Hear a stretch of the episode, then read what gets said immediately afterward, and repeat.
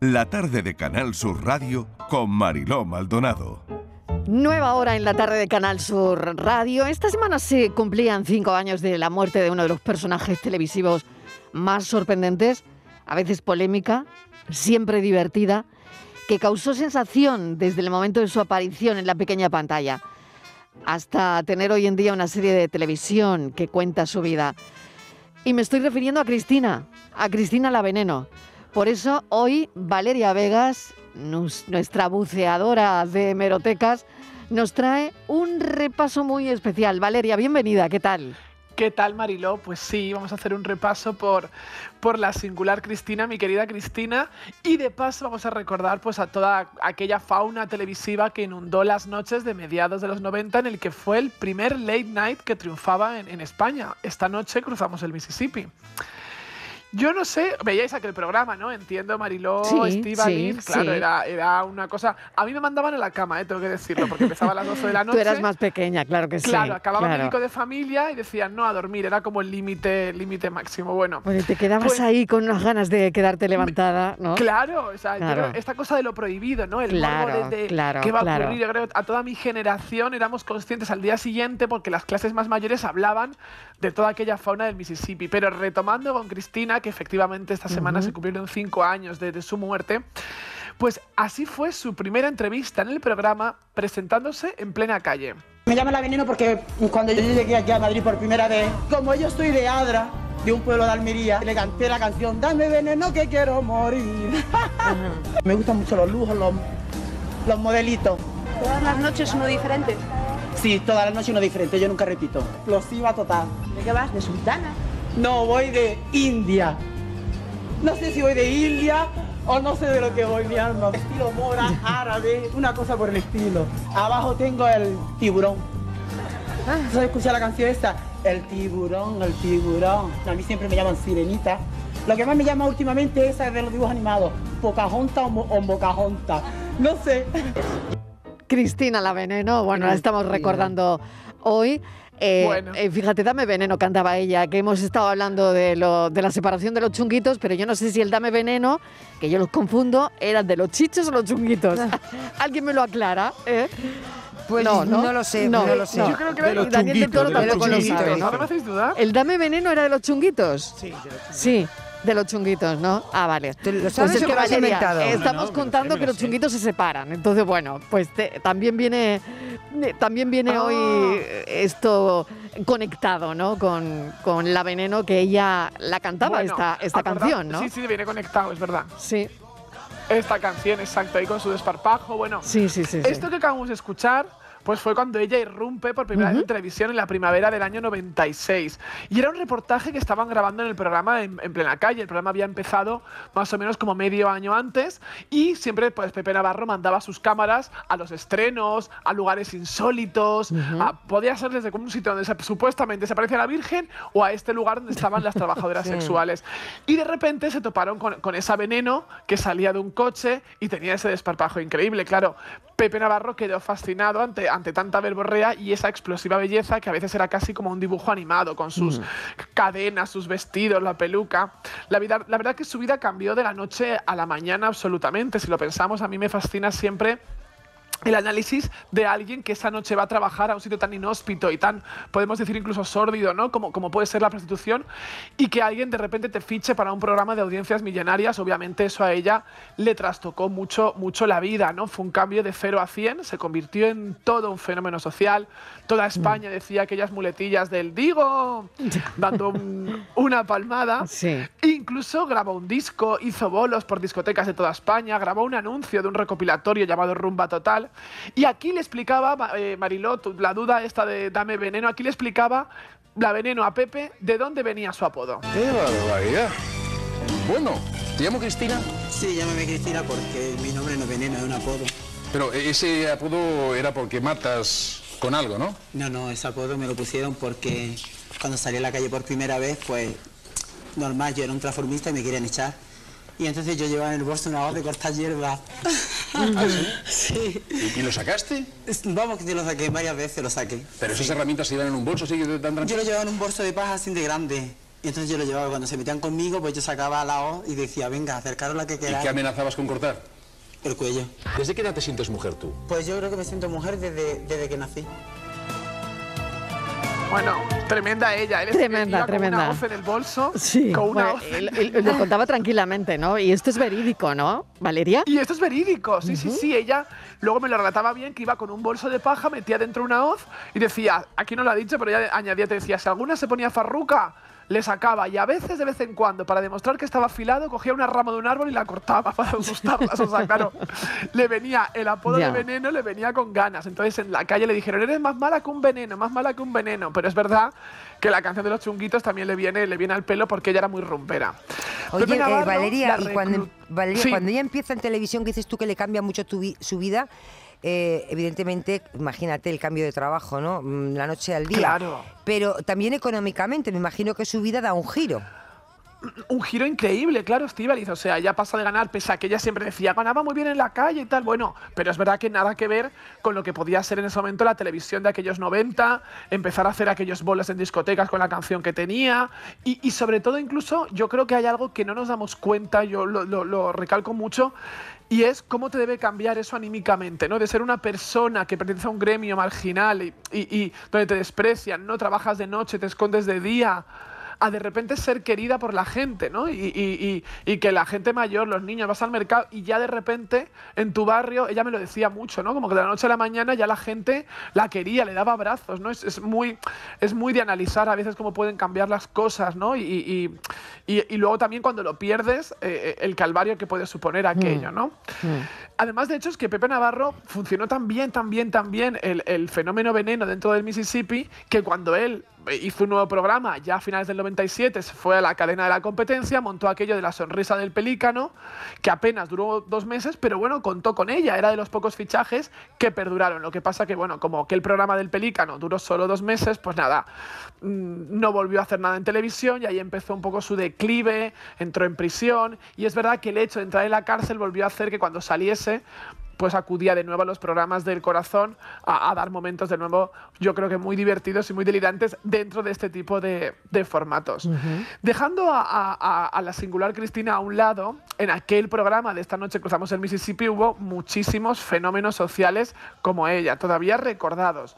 Uno de los principales, el hijo ficticio de Pepe, Pepe Lu. Es que le digo un hombre que se quiere estar conmigo, la verdad es que el tema es serio para mí y lo que pasa que es que Pepe Lu, yo que como Pepe Lu no hay otro y bueno, me apetece hacer eso que me decía, que me busque, que me busque las astillitas por la playa para hacerme una cabaña, que pueda cocinar también para mí, yo para él, no sé, estoy muy enamorado. Soy muy romántico, lo que pasa que uno es romántico cuando tienes otra persona con la que compartir tu vida y la verdad es que yo estaba con Belén Fernández, pero el amor es el amor, el amor ha llamado a mi puerta y el Mississippi se ha cruzado en mi corazón. No, este trozo no Claro. era exactamente, no sé, o sea, se ha ido para adelante, para atrás, pero... bueno, no te pues nada, preocupes, teníamos- porque esto no era lo siguiente que Es- teníamos que oír. Venga, no pasa nada. Esto era una broma que lanzaba Reconducimos. Enrique... de- Eso es. Esto era una broma que lanzaba Enrique del Pozo diciendo que bueno que quería casarse con Pepe Lu y acordaos que Pepe Lu pues siempre le decía aquello de paspas tal y era pues una parodia realmente ¿os acordáis del paspas? Pues era una parodia de, de Terelu cosa que a la Campos no le hizo ninguna gracia por lo Claro, visto porque claro, bueno pues claro. era era la broma de que Terelu estaba por las mañanas con su madre, pues por la noche era Pepelu, el hijo de Pepe Navarro. Detrás del personaje de Pepelu se encontraba el actor Carlos Iglesias, que se hizo tremendamente popular con este personaje. Anteriormente al programa no lo conocía nadie. Él abandonó el programa por desavenencias con Pepe Navarro tiempo después y se fue a rodar aquella serie de Blasco Ibáñez, que era una serie monográfica sobre el escritor que dirigió eh, Berlanga. Después hizo Manos a la Obra, una serie también que duró muchas temporadas, que él protagonizó e incluso se lanzó a la dirección con películas como Un Franco, 14 pesetas. Desde los inicios del programa, en septiembre del 95, tengo que deciros que hubo un personaje que perduró y también caló. Una mujer puritana, ultraconservadora, de moño alto, que se escandalizaba por todo. Doña Reme. Con la veneno.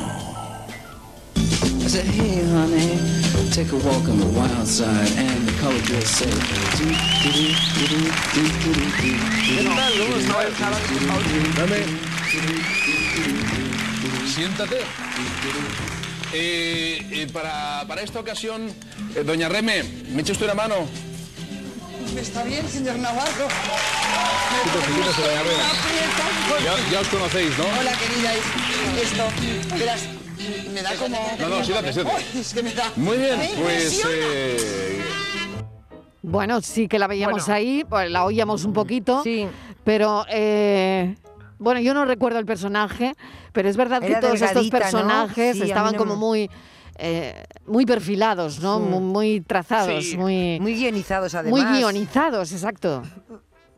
Muy ionizados porque es verdad que detrás había actores. Claro, Pepe Navarro recurrió a actores para hacer estos personajes que eran mm, totalmente estereotipos, absolutamente, que en aquel momento, hace 25 años, pues se podía ver en situaciones como muy cómicas. La única que realmente no tenía un guion y que no era actriz era la Veneno. Pepe Navarro lo ha contado luego muchas veces, ¿no? Que ella era eh, inesperada. Podía ocurrir cualquier cosa porque Cristina podía soltar una burrada, hacer, hacer cualquier cosa de, de ese momento, ¿no? Y salir por cualquier lado. Es que, pero los demás estaban Claro, tú que la conocías, tú que la conocías bien, es que sería incapaz de Hmm. seguir un guion. Te quiero decir que pregun- No, no, decirle claro. a Cristina tienes que seguir a la veneno. Este guion, eso sería imposible, porque aunque ella Era- tuviera la intención, luego en el directo me imagino que no, porque es que ella era así. Y claro, ¿y sabéis qué ocurre? Que además era muy impulsiva. Entonces, Por por, mucho que tuviese un guion, si de repente algo no le gustaba, saltaba y lo decía, pues no estoy de acuerdo, pues no sé qué, pero te puedes callar un momento. Entonces, a todo, ella no callaba ni bajo el agua. Entonces, claro, da igual guion que le pusieses. No se lo iba a aprender, porque iba a decir, yo lo digo a mi manera, y luego además iba a salir por peteneras por cualquier lado. O sea, era, era ines- inesperada completamente. O sea, era algo que no podías tú pensar que, que ella pudiese seguir un guion eh, ni actuar. Que también esa era la gracia, yo creo que Pepe Navarro, que es un zorro de la televisión, sabía que ahí estaba la combinación de juntar pues, a Pepe Lu con la veneno, a Doña Reme con la veneno, porque los demás eran actores que seguían pues, un, un esquema, ¿no? Aquella Doña Reme estaba detrás la actriz Maribel Ripoll, que después continuó inmersa en el teatro y participó en varias series de televisión. Ahora os digo también que quien creó todo un fenómeno viral cuando ni siquiera existía internet fue un personaje del programa que logró que todo el mundo repitiese sus frases. Rambo. Por fin, por fin, Dios mío. Pepe, ya hemos llegado. Usted voy a inaugurar un restaurante. Va a ser un infierno, pero por fin lo vamos a conseguir, Dios mío. Vamos a dar de comer a los vietnamitas. Gracias, gracias. Dios mío, estoy contento aquí. Esta noche cruzamos el Mississippi todos. Hasta mi hermano Stallone, que me dejó abandonado en el Vietnam, Dios mío. Yo no sé si mi hermano siente las piernas, pero yo no siento las piernas. Bueno, es verdad que esta fue una, una frase que hoy se hubiese viralizado, ¿no? Totalmente, era, era acordaos, el, el- esto es un infierno, Pepe, ¿no? Y el Pepe no siento las piernas. Que yo ahora lo pienso y digo, es absurda a más no poder, ¿no? Porque dices, esta absurdez, pues es que era como repetida en gags, en la gente. Sí, sí, bueno, pues estas cosas. Todavía, ¿eh? Todavía, sí, sí, yo creo que hay, hay varias generaciones que dices, no siento las piernas y saben que es aquella broma del imitador de. Es de más, Rambo, yo creo que hay gente que lo dice y no sabe por qué. Sí, también, también puede Claro, ocurrir. pero bueno. Y hay gente que incluso como- dice, porque el otro día, no sé, precisamente el otro día alguien le escuché y dice, como decía Rambo, no- ah, sí, pues también fue en el gimnasio, alguien que estaba entrando pierna y dijo, estoy como Rambo, no siento las piernas. Claro, o sea, que fíjate, claro. estaba Es confundiendo. verdad que es una frase de una generación, ¿no? Y de la siguiente generación, pues eh, probablemente la hayan oído, pero eh, no, No la colocan muy bien, no, no la ubican. Eso es. Exacto, pues es verdad que era toda una parodia de Sylvester Stallone y el, el actor que lo hacía ejercía de reportero dentro del programa, entonces iba con el micrófono disfrazado de Rambo. Él incluso fue imagen de un disco de aquellos recopilatorios que salían en los 90 llamado Rambo Mix, acordados estaba el Currupipi Mix, el Rumba no sé qué, pues hubo un Rambo Mix dentro de todo el fenómeno. Y detrás, detrás se encontraba el actor Santiago Urrialde, que después intervendría en escenas de matrimonio, en Torrente y más recientemente una obra de teatro ahora este año junto a José Mayuste. Y el programa también tuvo su propia canción de éxito, un tema que se hizo popular y de paso pues, a su intérprete. Era la danza de los 40 limones. Un, dos, tres, ahí van los limones.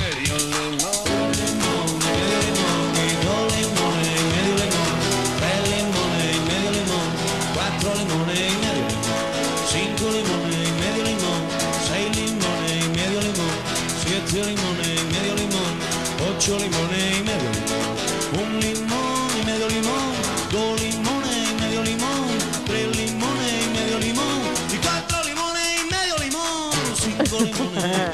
Esto es como el flow de la cucaracha, pero Igual. con limones. Es Pero- parecido, Estivali. Sí, pero lo nuestro, Parecido. lo nuestro es mucho mejor, ¿eh? Yo creo Lo que de- también, yo creo lo que de también, lim- pero- Esto ya era un poco aburrido. Me suena antiguo, me suena antiguo. Es verdad, fíjate cómo suena ahora, Valeria, ¿eh? Sí, totalmente. Y, y Yo pensaba lo pensar mismo cómo esta éramos mañana. en aquella época que esto se. Bueno, pues se popularizó de una manera increíble, ¿no? Increíble. Sí. Tú también, ¿no, Dani? A ver, Estoy acércate al micro, que no te oigo. A ver. Estoy calladito, pero es verdad que... No, no te calles, tú, tú opina, Ya, pero bueno, di eh, cosas. digo a ver. ¿no? Es que a mí el Mississippi era mi programa de referencia. Sí. Yo lo veía muchísimo. Me dejaban verlo. ¿Y te acuerdas de esto? Sí, sí, de todo, de todos los personajes. De los limones, De ¿no? los limones, Muy bien. Pero es verdad que la canción es. ¿Pero era una canción absurda. original? ¿Era una canción original o era una Eh, versión sí, de sí. algo? No, canción no, no, original. era una canción original que había compuesto este hombre, que era cantautor, se llamaba Juan Antonio Bueno, Canta. tampoco es mucha letra, ¿no? Componer, dices, No, no, no tardaría mucho Ahora en sí, Sí, componerla. pero bueno, no lo sé, a mí me recordaba a mi limón, mi limonero Claro, por entero eso te me digo que yo no sé si ¿no? Que que, estaba también que la ahí. letra no le daría muchos dolores de cabeza. Ya, ya. No. Pero sabéis que Pepe Navarro también era experto en, sacar un poco y decir, usted es cantautora que escribe esto y le seguía el rollo. No voy a decir la palabra friki por si a alguien le resulta ofensiva. La cuestión es que eh, pues a, este hombre, la- el- Juan Antonio Canta, padecía una grave depresión y se suicidó meses después de alcanzar Madre el, éxito. Madre mía, qué Sí. faena, ¿no? Sí, sí, miradlo, o sea, en pleno, en pleno boom del Mississippi.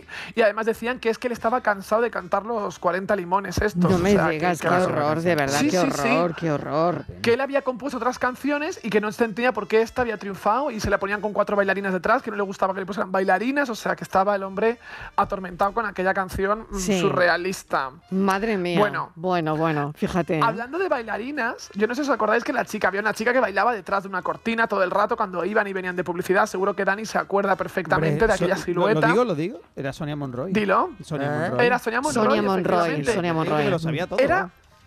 una entonces desconocida Sonia Monroy porque todavía no había saltado a la palestra y no se había hecho todos los realities, ni programas del corazón, ni montajes, ni revistas que se haría después, pero eran los inicios de Sonia Monroy detrás de, detrás de una cortina. Bueno, también había un actor llamado Ferran Botifol que interpretaba a un personaje, a Igor Cajones, que era una parodia muy personalizada de- del mayordomo del jovencito Frankenstein. ¿Os acordáis Sí. también? Sí, sí, sí, sí, Ah. Bueno, Eso sí, llegando- eso sí, eso sí. Yo Yo de todas formas no era una espectadora del ¿No? Mississippi, Yo sí, ¿eh? yo sí, no, a mí a mí lo vi prin- un día o dos, pero luego ya no me No me te enganchó. No, Ujú. no es un programa que a mí me y aparte que yo conocía gente que trabajó, yo en aquella época eh, conocía gente que trabajó ahí con él y no, no sé, no Yo- me, a mí no me me- gustaban los personajes, es decir, eh, Grisante, Mm. eh, a mí todos no, a mí algunos no me hacían ninguna gracia. sí. Y hoy Es que y es un humor muy absurdo, y ¿eh? hay que decirlo. y hoy- hoy en día. Y hoy lo sigo escuchando y me di cuenta de que Sí, me sigue claro. sin hacer gracia. Entonces entiendo que digo, ni entonces ni ahora. Quiere decir que para mí no tenía gracia. Ni ahora ni antes. Claro. Ni ahora ni antes. Sí. Pero Ay, es curioso porque hay una realidad y es que este programa era audiencias millonarias. Sí. Fue el primer late night. Los americanos estaban acostumbrados a hacer estos formatos de medianoche y en España era toda una novedad. De ahí también. O sea que el desarrollo llegó después, Valeria. Eso. Ah, vale, vale, vale. Y es cierto además que Pepe Navarro sabía muy bien luego escoger los temas que fueran de sucesos escabrosos, Sí. Sexuales. yo de eso no me acuerdo, Valeria, Y de, los, demás. de los temas. O sea, yo me acuerdo de los personajes, no de los temas.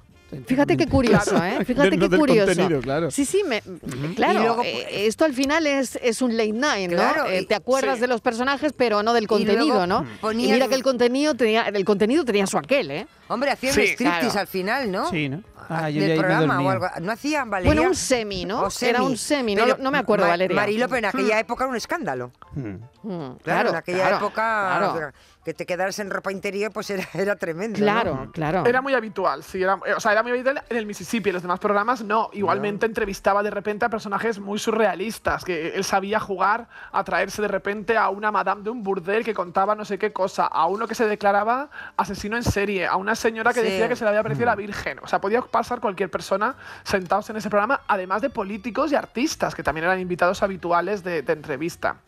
Y llegando casi al final. Vamos, mm, Daniel seguro que se acuerda de este personaje porque fue como mítico entre los míticos, el personaje que lanzó a la popularidad a un humorista que desde entonces no ha parado e interpretaba a Lucas Grijander. Todos quieren tocarla, hablarle, Esto no es.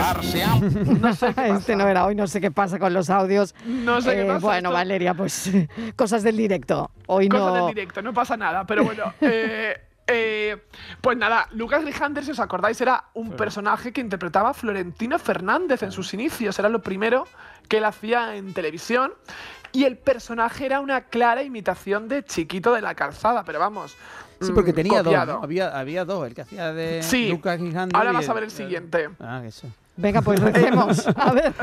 Y, y me retiré y me fui a Miami. Esto, esto es, sí, esto es. Esto Miami todos estos años. ¿Ah? Claro que sí, boludo. ¿Qué tal Miami? Muy bien, la verdad, hay gente muy rara. Sí. Salita Obregón, por ejemplo. ¿Y allí qué tal la comida? Bueno, ahí lo he pasado un poco mal. ¿Por qué? Pues porque son comidas que yo no estoy acostumbrado. Claro, el estómago luego... Sí, y me iba todo el rato de varetas. Luego ya descubrí las tortitas de maíz, venga tortita, venga tortita. Y, cuando iba al baño, Bueno, pues. Momento escatológico, el más de la tarde, venga. El más, sí, momento. La cuestión es que, que Florentino Fernández pues, se inició con estos personajes de Lucas Grijander, que era un habitante de Chiquitistán, una curiosa república, cuya capital era Barbate, además. Bueno, bueno. ¿No os acordáis? O sea, bueno, esto No, no, yo fíjate, esto no da nada, no recuerdo Sí, nada. sí, ¿eh? pues si buscáis por Yo- internet. la verdad es que yo también tengo que confesar como Estivaliz que no he sido una telespectadora de, Del Mississippi. del de aquí, Mississippi, pero bueno. Bueno, la cuestión es que, fijaos lo curioso, a mí esto me hace mucha gracia especialmente, y es que cuando Florentino Fernández hacía estas imitaciones de Chiquito a través de Lucas Grijander y de Sí, Crispin Klander, sí. pues obviamente a Chiquito no le hizo ninguna gracia y le puso una demanda que le acabó en los claro, tribunales. claro. Con un juicio que por lo visto fue desternillante, porque el juez decía, ¿es cierto que la palabra condemor de la pradera es de su autoridad? Sí. Real esto, Oye, ¿eh? ¿y quién ganó el juicio? Porque aquí todos somos Claro. pro chiquito, eh, también Pues- he de decirlo. ¿eh? Pues creo, creo, que lo, creo que lo ganó chiquito porque él ya no Hombre. pudo seguir haciendo de Lucas Grijander. Lo pudo hacer Claro. eh, de Crispin, pero de Lucas Grijander, que era el, que- el del Chiquitistán, ya no podía. Claro, claro. Pero es que imaginaos que en el juicio de verdad que le decían, Jor es un término suyo, sí, Jor lo inventó. o sea, Florentino Fernández, Qué Florentino bueno. contó años después que ese juicio era, o sea, de, de no dar crédito. de dar- Pero bueno, la gente se, regi- se, se- se- eh, no sé, se reiría, Pues ¿no? imagínate. Porque mira ¿quién juicio, aguanta la risa claro. cuando... Señorías, señoría está diciendo, hard, Claro. esto es un término. No, claro. Una- es que Hay hubiera, una hubiera sido una parodia, Sí. aquello, una parodia para O sea, verlo para grabado. grabarlo, para verlo grabado. Para- sí. Bueno, estará grabado, me imagino, ¿no? algún Pero día igual, ¿no? bueno, algún día igual Valeria, quién sabe si esto sale a la luz algún día, ¿eh? Ay, ojalá, mira, ese que juicio, es verdad que a lo mejor este país necesita juicios de ese tipo, ¿eh? que salgan a la luz, divertidos. desde luego. Bueno, y ya pues nada, pues aquel Mississippi en septiembre del 97 terminó, Pepe trasladó su show a las noches de la cadena de la competencia y como dije antes, apenas duró dos meses. Le dejó su sitio a Javier Sardá, pero eso ya es otra historia. Lo que no larga que- historia, Valeria, larga otra historia, larga historia. que duró mucho más que el Mississippi, pero quien abrió camino a aquellas crónicas marcianas fue primero el Mississippi. Sí. Y bueno, no cabe duda que aquel programa dio que hablar a media España y hizo trasnochar a otras muchas mm, personas, aunque no viesen el programa incluso. Claro que sí. Pues es una historia, es la historia de, de la televisión que nos ha acercado hoy Valeria con un personaje que también hemos querido recordar y que, bueno, pues que estuvo ahí durante años, ¿no? Hmm. Cristina, Sí. la veneno. Bueno, mil gracias Valeria, ha sido un placer. No sé si queréis preguntar algo a Valeria sobre los late eh, o, o alguna cosa más, Dani, tú que has sido consumidor de late night. Yo- a ver. Yo creo que la veneno después eh, sí que estuvo con Sardá, ¿no? No, no, ella fue Nunca. de invitada. Ah, de invitada. fíjate. Porque Hay yo sí que, una- yo hay sí que la, esa leyenda. sí que la ¿Ah, sí? recuerdo. ¿Ah, sí? Es que hay muchas veces que se confunde uno con otro. Yo- ¿eh? yo como, pensé- como sí. fue de seguido, hay- hay un... Pero sí que fue muchas veces.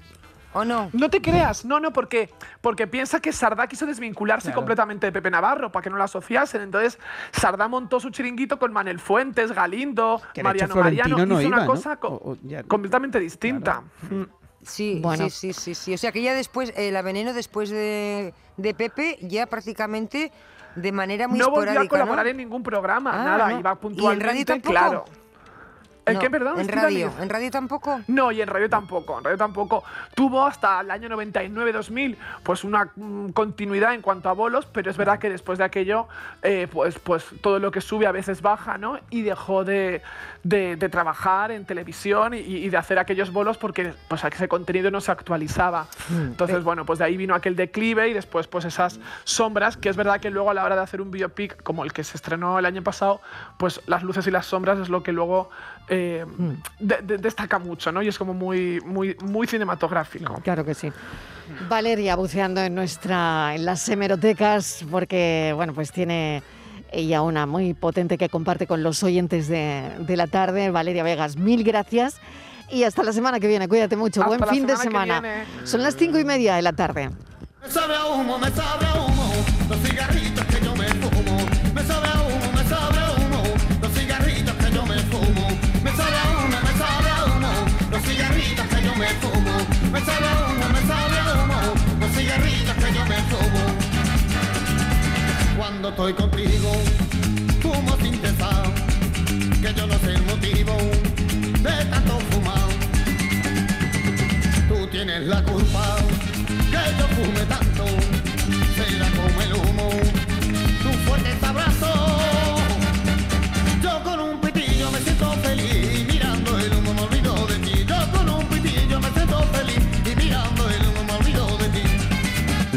de Canal Sur Radio Con Mariló Maldonado. También en nuestra app y en canalsur.es.